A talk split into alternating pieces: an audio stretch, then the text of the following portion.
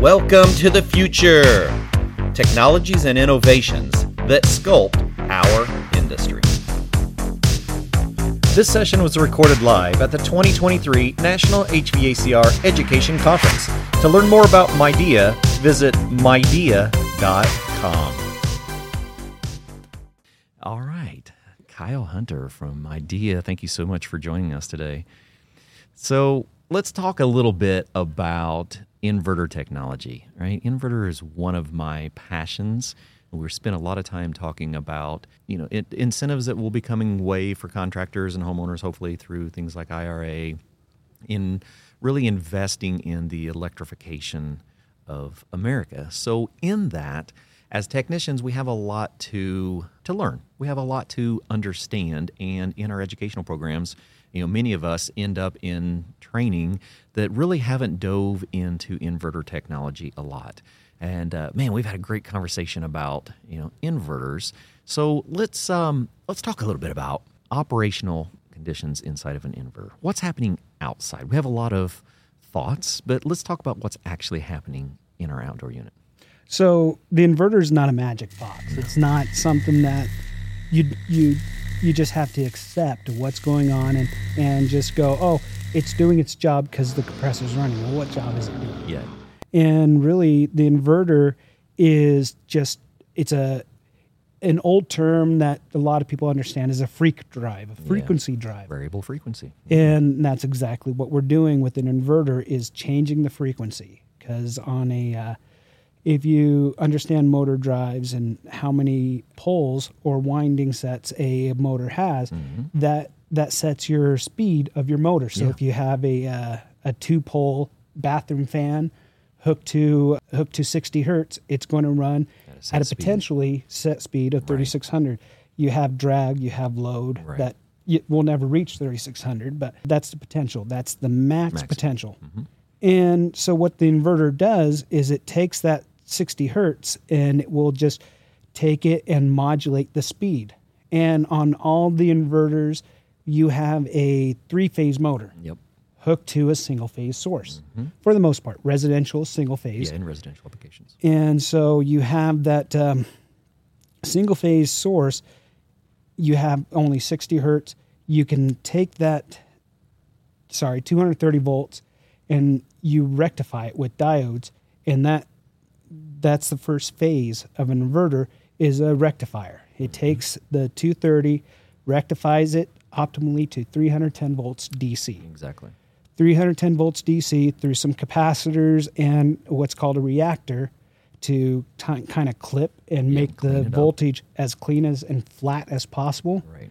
And then you have these gates, um, switches, Switches, basically. IGBTs, Yep. insulated gate bipolar, Bipolar transformers, transistors. Sorry, Mm-hmm. and uh, and all they're doing is turning off and on at a set speed. Yeah. And that set speed, when you have a you have your DC positive and your DC negative, um, you turn on the positive gate, you turn on a negative gate, you have a circuit Yeah.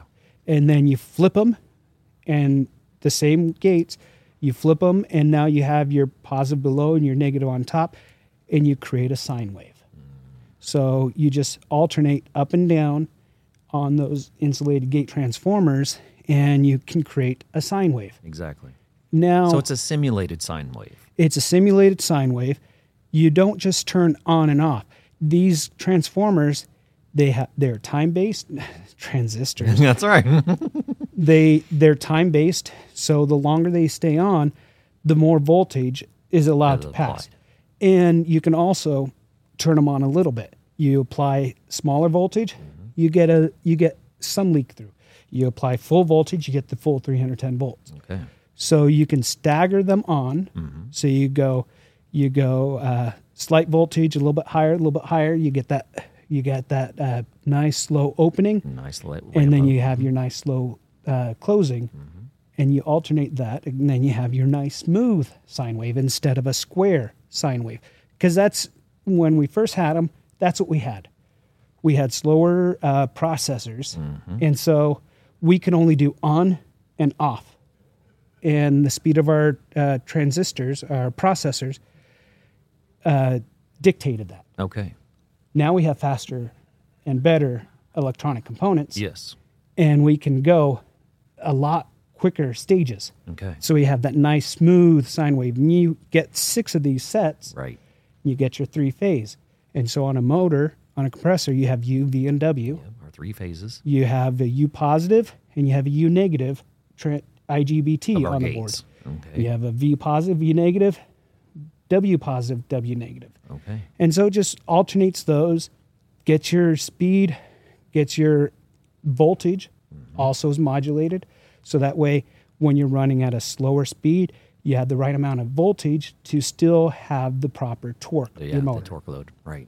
And so it just doing that. It's it's not it's not sci-fi. Yeah. Exactly. It's It's just something new. it's something new. Yeah. Absolutely. and and testing a compressor is no different than testing a three phase um, uh, house uh, uh, system blower. Yeah. Exactly. If you have a big three phase motor, three phase pump, three phase anything that Same you've resistance between windings. 20, 30 years ago, Yeah.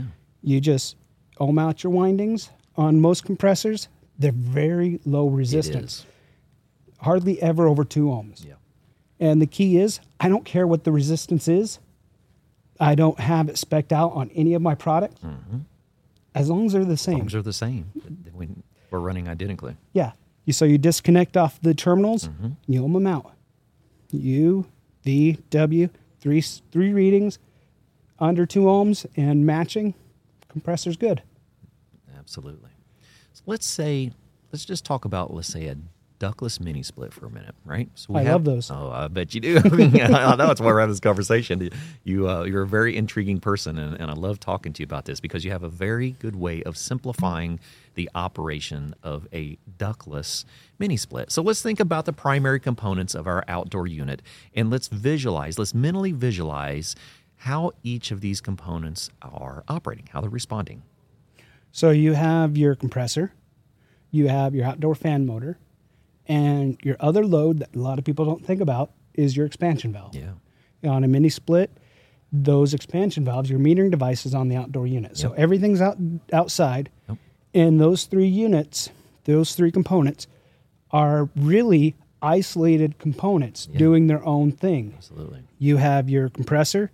Your compressor's responsibility is, of course, pump refrigerant throughout the Vapor pump. system, and its happy point is a cool shell Right. it wants to stay cool. So the hotter the load inside, the hotter refrigerant coming back to the uh, to the compressor. So it's going to run faster to get cool refrigerant back to itself to stay cool. Your and that that's that's all that compressor speed is doing. I know uh, it's kind of crazy. When you I'm think about that. simplifying it. Yeah. I- no, no, no. true. This is what we want. it, it is a very o- it might be oversimplification, but that is in the logic yeah. the compressor speed is really dictated by how hot the compressor is. Yeah. Okay. It doesn't care about the indoor temperature. It knows the indoor temperature because of how hot the refrigerant Yeah. coming back is. Yeah. It's not the thermostat telling it how fast to run. Big Exactly. misconception in the industry. It's your discharge sensor on your compressor. It wants to stay cool. It stays cool by speeding up. right. And then Pumping you, more refrigerant Uh-huh. through the pump. and then your outdoor fan motor is variable speed as well Mm-hmm. and it's going to try to keep a certain temperature. On the so coil. that way your saturation levels are proper Maintains. coming out. Exactly. and uh, and so that's going to speed up and slow down depending on Based on the temperature of the coil. exactly. So low charge is going to cause the fan to go slow. Sure. You're, it's not going to go faster. The- It wants to build up the heat, and if there's not enough refrigerant in the system, the fan's going to slow down to build up the heat. Okay. So the fan can be running at a disproportional speed v- of the compressor. Uh-huh. And it's because they're running fairly isolated from each other. Yeah.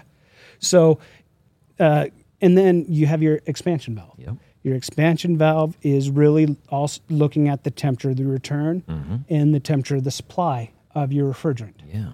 And so it's going to modulate, it's going to open and close. Do what a metering device likes to do. It- It's going to try to keep that calculated Yeah, superheat. we can superheat. It does exactly what every metering device has ever done. And the odd thing is, it's in the outdoor. So Yeah. technically, from your from your service port back to the service port. That is your evaporator, and that's why the it's critical. entire system. That's Yeah. why you Why we insulate, insulate the both side. lines. Yeah. you want to minimize your heat loss, loss. Mm-hmm. Uh, from your outdoor unit back, and so the expansion valve is going to open and close to keep that temperature. Right. So you have those three components working in concert with each other, trying to maintain a, uh, a harmonic um, cooperative system. Yeah. And so if you run into a charge issue, your compressor is going to go faster because it's going to get hot. Yeah. And your amp draw might drop because the load, goes Load. Mm-hmm. away. Your expansion valve is going to open up too far because the temperature difference is not going to be there. Mm-hmm. So your expansion valve is start going to open almost full Yeah. your fan, outdoor fan, is going to slow down because there's no refrigerant to build heat No on the temperature on the coil. consumer. Yeah. and so, one thing that's really nice um, with uh, with some diagnostic tools, you can see those three components. Right. When you understand the system, you can see what is my amp draw, what's my compressor speed, what's Mm-hmm. my discharge temperature. Is it too hot?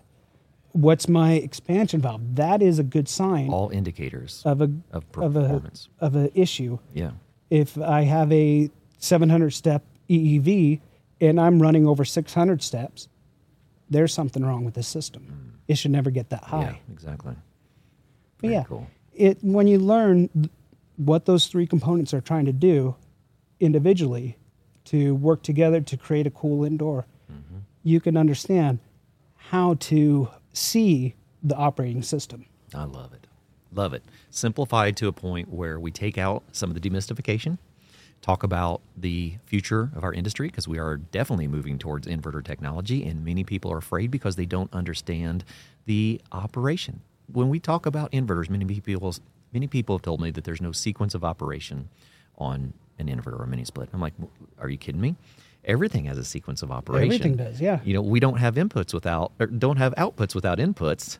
So what they are doing, they are working very independent to form a complete operating system. So when we're looking at our, particularly in this scenario, our ductless inverter, we're looking at three different scenarios, all operating simultaneously. So we have sequences to look at for each one. So take the time learn a little bit about the changes in our industry, and welcome to the future of inverters. It, it's great. Uh, it's wonderful, and it's here to stay. It's it's it's something that we have to embrace and Yes, we do. understand and and work with. And when you know the systems, you're going to be able to increase that profit because you're going to minimize your returns. You're going to minimize your guessing. Yeah, exactly. That's the biggest problem is the guessing. Yeah. How many boards have been replaced? It, it's disproportionate Oh, absolutely. there's so many boards being replaced for no reason other than the technician doesn't understand what the system's doing and so it has to be the board You know, we run into this topic quite often uh, in the commercial applications, uh, in the commercial HVAC industry. The replacement parts ratio is somewhere around six to seven percent. When we get into the residential side, now we're getting up over sixty percent. What's the difference between the residential and the commercial? the the the skill Education. level of the technician That's it. Yeah. And that's what we're here for is to help simplify these things that are changing in our industry and just bring you closer to the future of technology. Thanks, Kyle. hey it was fun It was a blast. thank you